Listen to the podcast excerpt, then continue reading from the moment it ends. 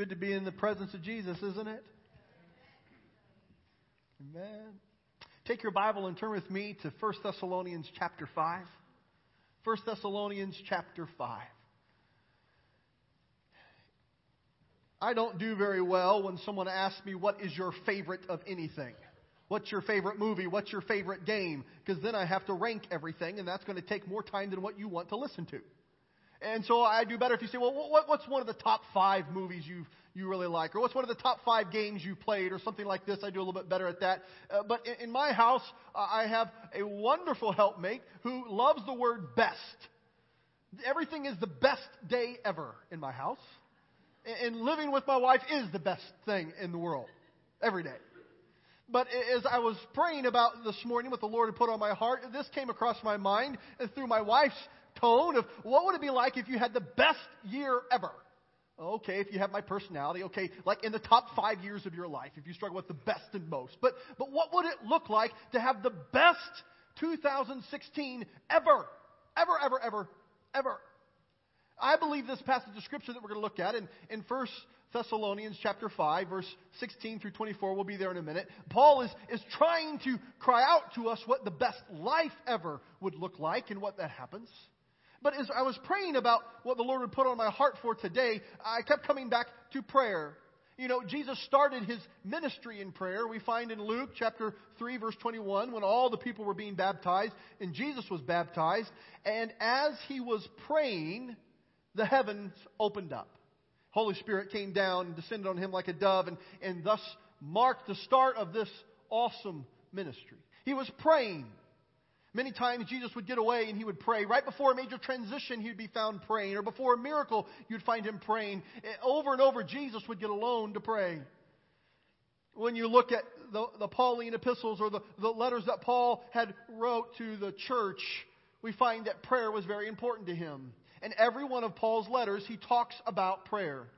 Now, I can't imagine a more busy or a more taxed follower of Jesus than Paul, yet somehow he always found time to pray in our own faith tradition, men like John Wesley and those who came after him, they weren't guilty of being fanatics or, or just trying to be superstitious when they said, by all things, big and small, we will pray. We will pray about everything.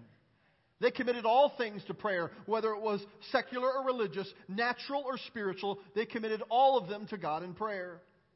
To seek God as Paul did to communicate with God as Paul did without ceasing, it shaped him into something.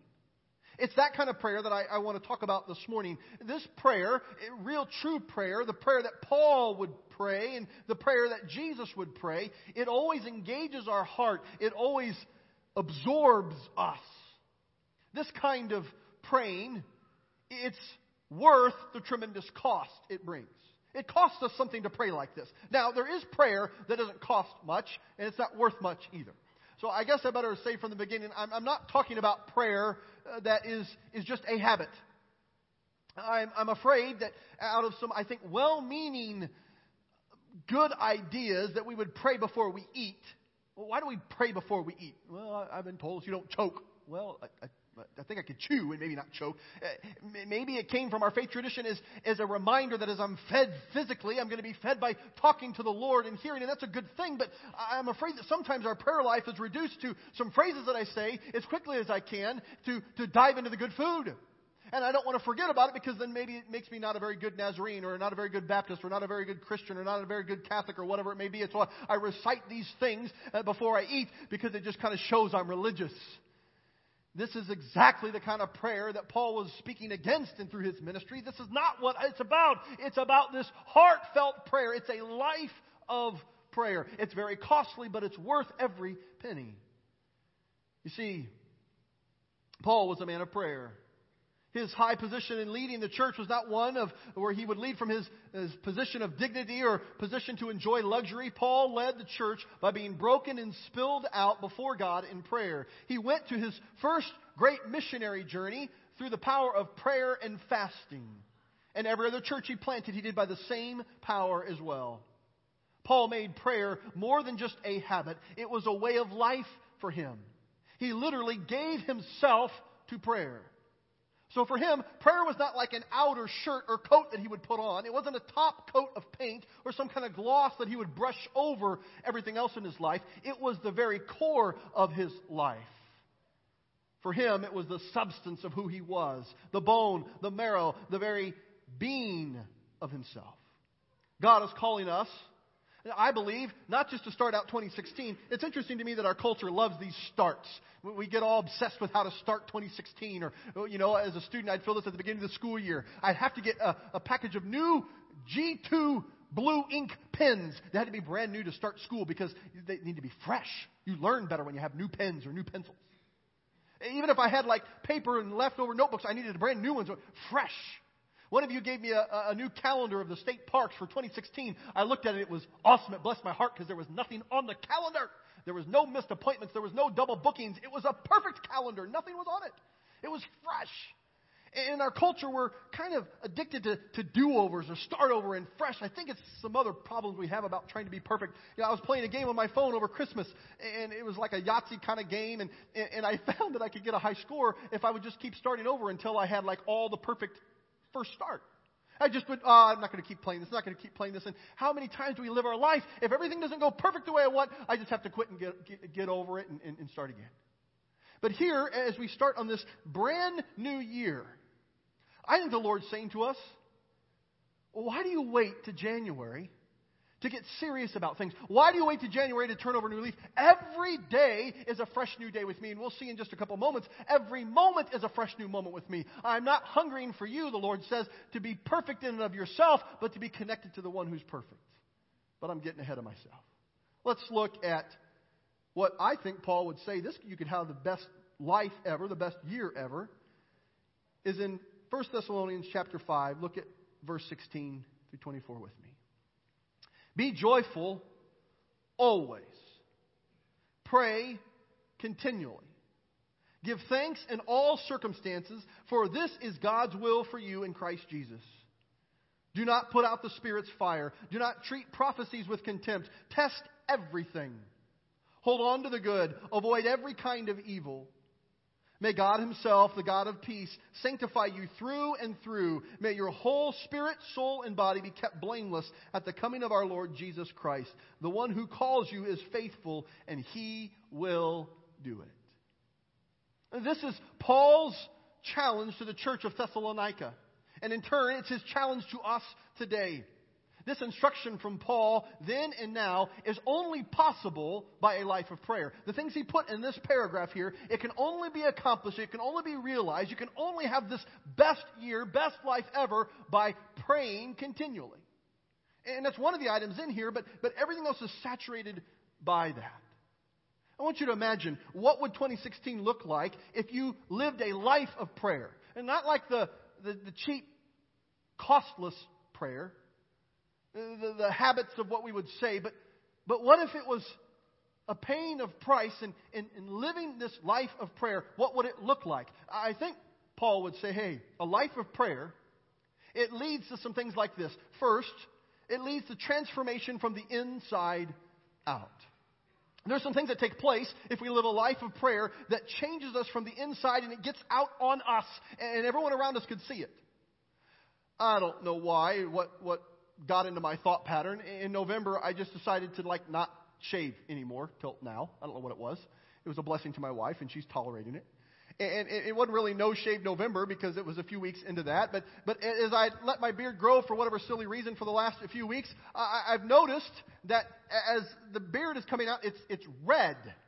And I didn't really remember having red hair. And I, I talked to my mother over Christmas break. She said, Oh, yeah, as a kid, you had fiery red hair. I didn't realize that. And I said, I'm kind of scared to let it continue to grow. I don't know what else is going to come out. Is it going to be gray? I'm getting some here, just weird stuff. There's things inside of me that's growing out that I had no idea that was there. Paul is telling us when you live a life of prayer, you will change from the inside out. There'll be things that happen inside of you. It'll begin to come out in a good way. You'll say, that's not, I don't really remember that there. Is, is that the fruit of the Spirit coming out? Is that joy and love and peace and patience? Is that things of Jesus coming out in my life? It, it will get out on you. But sometimes we focus on the outside first, but it starts on the inside. This life of prayer, it leads to being transformed, changed from the inside, and it will grow out of you. Well, where, where do you get that? Where does that come from? Well, let's look at the text. Look at verse 16. Chapter 5, verse 16. Be joyful always. Really, Paul? Quit using hyperbole. Always, all the time, joyful. I mean, have you lived life at all? Hey, this was a guy who knew what shipwreck was like. He knew what prison was like. And when he said, be joyful always, he meant it. He was very literal in this. He called for every Christ follower to always be full of joy. Christian joy is not bound by circumstances or, or hindered by difficulties. In fact, joy in the New Testament is often coupled with sorrow and suffering.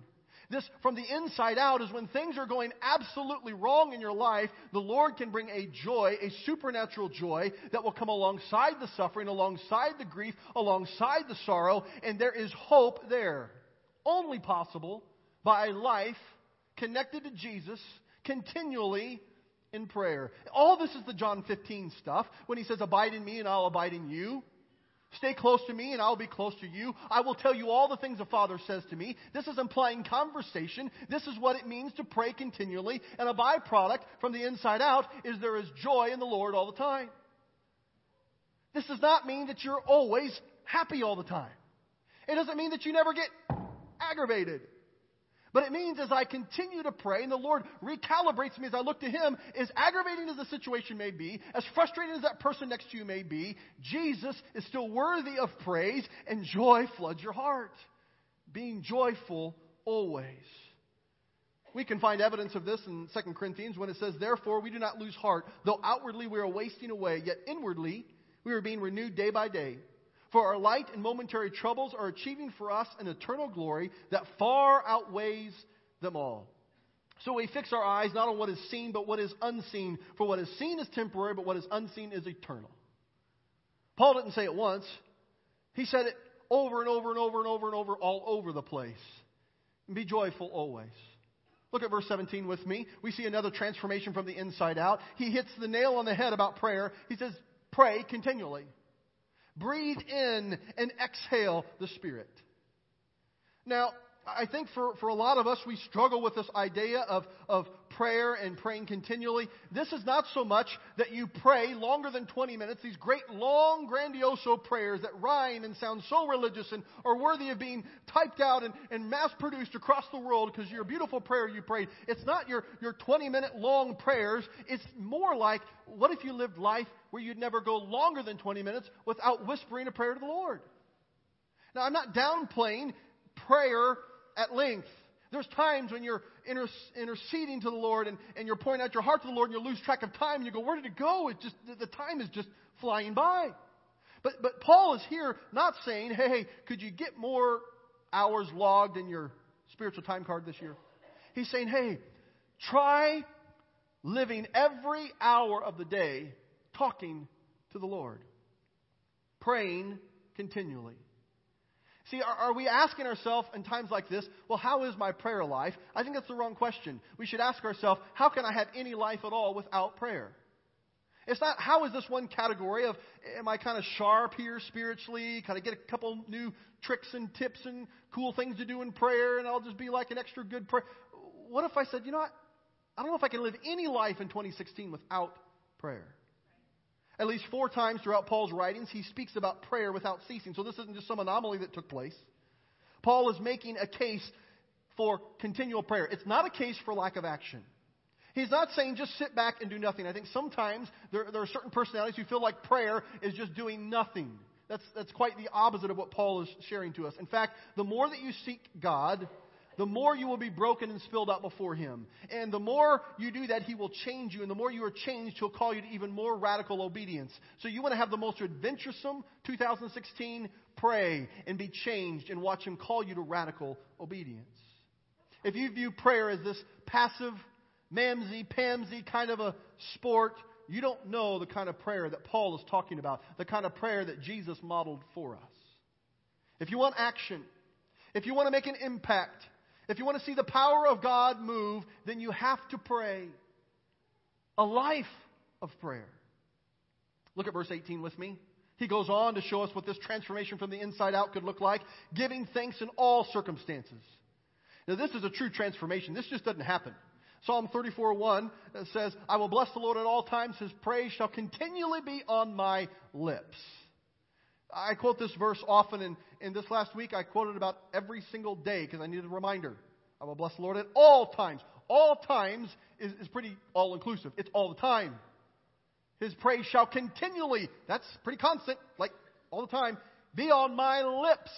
That's pretty personal. I can't outsource my praise to Carrie. I can't outsource it to Heidi. I can't outsource it to, to anybody else.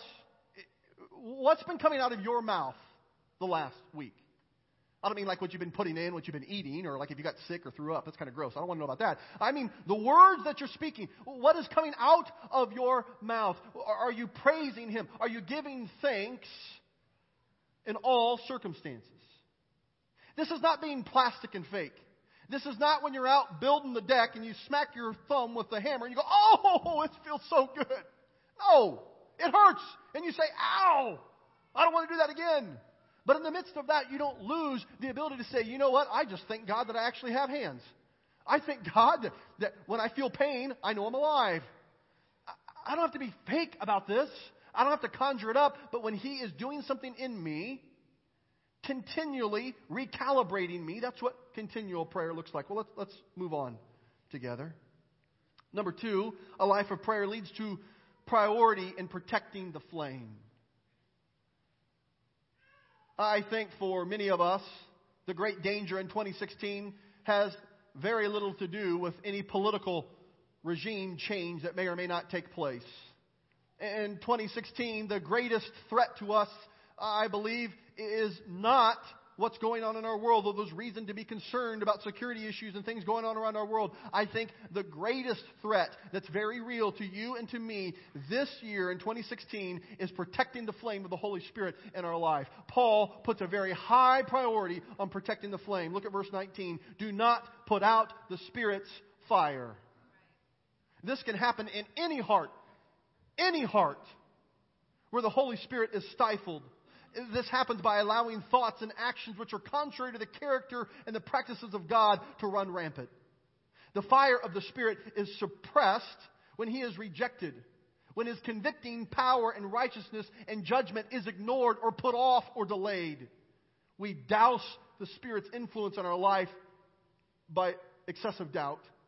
We drench the fire of the Holy Spirit through our anger. We drowned out his power through our immorality. Now, don't misunderstand me. The Holy Spirit himself cannot be snuffed out. You cannot affect the fire of God, but you very well can stifle the work of the Holy Spirit in your life. We quench the Spirit. We grieve Him when we do not reach for the fruit of the Spirit that He is giving to us freely over and over. Look at verse 20. Protecting the flame also looks like this do not treat the prophecies with contempt. Others have translated this verse, your Bible may say, despise not the prophecies. This present tense verb is addressed to you, plural. Therefore, it's intended for the entire church, not just for one person. And the Greek word for despise or contempt is a very strong word, and it literally means to act as if that thing in question means nothing. So the most basic translation for us is do not act like God's words mean nothing. Perhaps the main way we despise the prophecies today is that we neglect or ignore the Bible's message, not by not reading it, not by not listening to it, but by not obeying what it is we have received. My best guess is everyone in this room could do with a little bit more Bible. I don't know, maybe not. Maybe you've had enough. But probably all of us could do do with some more Bible in our life. But I don't think that's our greatest problem, though it could be a very big problem. I think our greatest problem is the parts of Scripture that we've already heard, already received, that we do not live in total obedience to. And, and here, this is a, a part of protecting the flame. Do not treat the prophecies, the words from the Lord, as if they mean nothing. Don't treat them with contempt. We must always treat the Word of God with reverence and authority. It doesn't mean that you just take your Bible and make sure it's the highest bookshelf uh, on the highest place. I mean, I guess that's nice. It, this reverence and authority means I obey what it says. I'm going to do what the Word of God says. How do I protect the flame? Verse 21 Test everything, hold on to the good, avoid every kind of evil. It's amazing to me how Satan gets this all twisted for us. We live in a culture that tries to hang on to every justification for every kind of evil thing. In this life of prayer, this is what it looks like. If you had the best life ever in 2016, Paul is saying it, it, this best life possible looks like this, and this only happens through a life of prayer. And when you're in constant communication with the Lord, He'll help you protect the flame and to test everything. Not just some things, everything. Is this leading me closer to Jesus or taking me away from Jesus? Is, is this in and of itself Christ like, or is this not like Christ? Not how much can I get away with, not how far to the line can I get before I fall, not what is always permissible, but as Paul says, let's focus on what is beneficial. How is it growing you in your life? That's protecting the flame. And third and final, Paul says, if you live this best year ever, a life of prayer, it will lead to letting go and letting God. Where do you get that, Brady? Look at verse 23. May God Himself, the God of peace, sanctify you through and through. After all these commands and instructions, Paul offered the hope and the possibility of living this extraordinary life, and it comes by this May the God of peace, may God Himself, the God of peace, sanctify you through and through. See, Christianity, this best life ever, this best year ever, is not by you gritting your teeth and working harder. I'm just going to do better. It's by letting go and saying, God, I'm going to let you through and through every part of my being take over in my life and bring about the change that you want. Now, here's the cool thing Paul says, don't do this once, don't do this twice, don't do this annually. Don't just do this at the, the, the start of the new year, the first Sunday in, of every new year. Do this. He says, no. Every day. He says, continually. Without ceasing, allow God to set you apart for His use and constant communication with Him. And here's the good news, verse 24. The one who calls you to this is faithful and He will do it. This is not about your willpower or your effort. I think our constant addiction with always having a fresh start and always a clean slate, and I want to do over, I want to start again, I want to have the perfect batting average, I want to have everything down right. Jesus says, if you would stop focusing on your record and start focusing on me, watch how I change what happens through you. You don't have to know everything that's going to take place in 2016 if you stay connected to the one who does know what's going to happen in 2016. Friend, as we close this morning, prayer definitely changes things. But real, authentic, a life of prayer changes you and me first.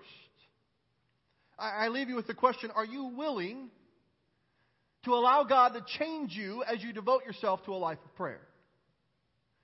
Pastor Brady, that's good for Jesus to pray. He's the Son of God. That's good for Paul to pray. You know, he's, he's there, this, this planter of the, the early church. That's good. It's good for pastors to pray because that's their job. But hey, friends, Jesus says, every Christian, go and make some disciples of all nations, baptizing them in the name of the Father, the Son, and the Holy Spirit, and teaching them to obey the things I've commanded you. If you are a follower of Jesus, He's already said, hey, do what I'm doing. This is what he said in John 15 Abide in me, and I'll abide in you. Talk to me, and I will talk to you. I will tell you everything the Father has said. Paul says, whether you struggle with the greatest lists and the top 10 lists and all these things, or if every day of your life is the best day ever, like my wife, doesn't matter what personality you are. He says, hey, hey, imagine if you would live in a way that you had joy all the time. Thanksgiving would come out of your lips all the time. You would be testing everything to see if this was of the Lord or not. You would have the strength of the Lord sanctifying you and filling you over and over and over. And it all is encompassed by living and continual communication with Him. Now, we've prayed today. And for those who are like personalities of checking the box, uh, that's me. If you're, if you're like me, you have a 100% in church attendance in 2016. Isn't exciting? Some of you say, I could care less. Well, I'll help you care we all in this room have had a hundred percent on taking significant time in, in praying corporately to the Lord together. Hundred percent. That's not what any of this is about. This is not about you going home and, and coming up with a calendar in a new way that you're going to just, no, no, no. It's saying, hey, instead of me focus on longer prayers, more wordy prayers, what if I wouldn't go more than 20 minutes without talking to the Lord? What would it look like? Here's, here's another challenge I feel impressed to leave you with. As He sanctifies you through and through, this prayer should go through every area of your life. What if 2016 you didn't only pray about getting sick? Now, don't misunderstand me. If you are sick, He is the divine healer. We believe in divine healing. Scripture says if there are any sick among you, to come before the mature believers, to anoint with oil and pray the prayer of faith and pray for healing. We believe that. That's just one part of our being. If your leg hurts, let's pray for your leg. But if your mind hurts, let's pray for your mind. If your soul hurts, let's pray for your soul. If, if what you're craving doesn't seem to be what God wants you to crave, let's pray for your cravings. What if we would, that, that would take all of our time. Guess what? You can pray when you're driving. I've seen some of you drive. I pray for you when you drive. You need to be praying when you drive. It kind of changes the way we think about this. Your Jesus, the shepherd, the best friend, your Savior, is not only here, He says, let's keep talking all year long. Thank you, Jesus, for your blessing of your presence today. Lord, I thank you that your word never comes back void. And as we hear what you put on Paul's heart, first for the Thessalonians and then now for us, I pray that you'll help us not just be stirred or not just be challenged, but Lord, would you lead us to a place of, of surrender where we say, Jesus, with your help, I want to give this a go. I want to allow this to be not just the best year ever, but, but the beginning of the best rest of my life ever, allowing you to lead me moment by moment.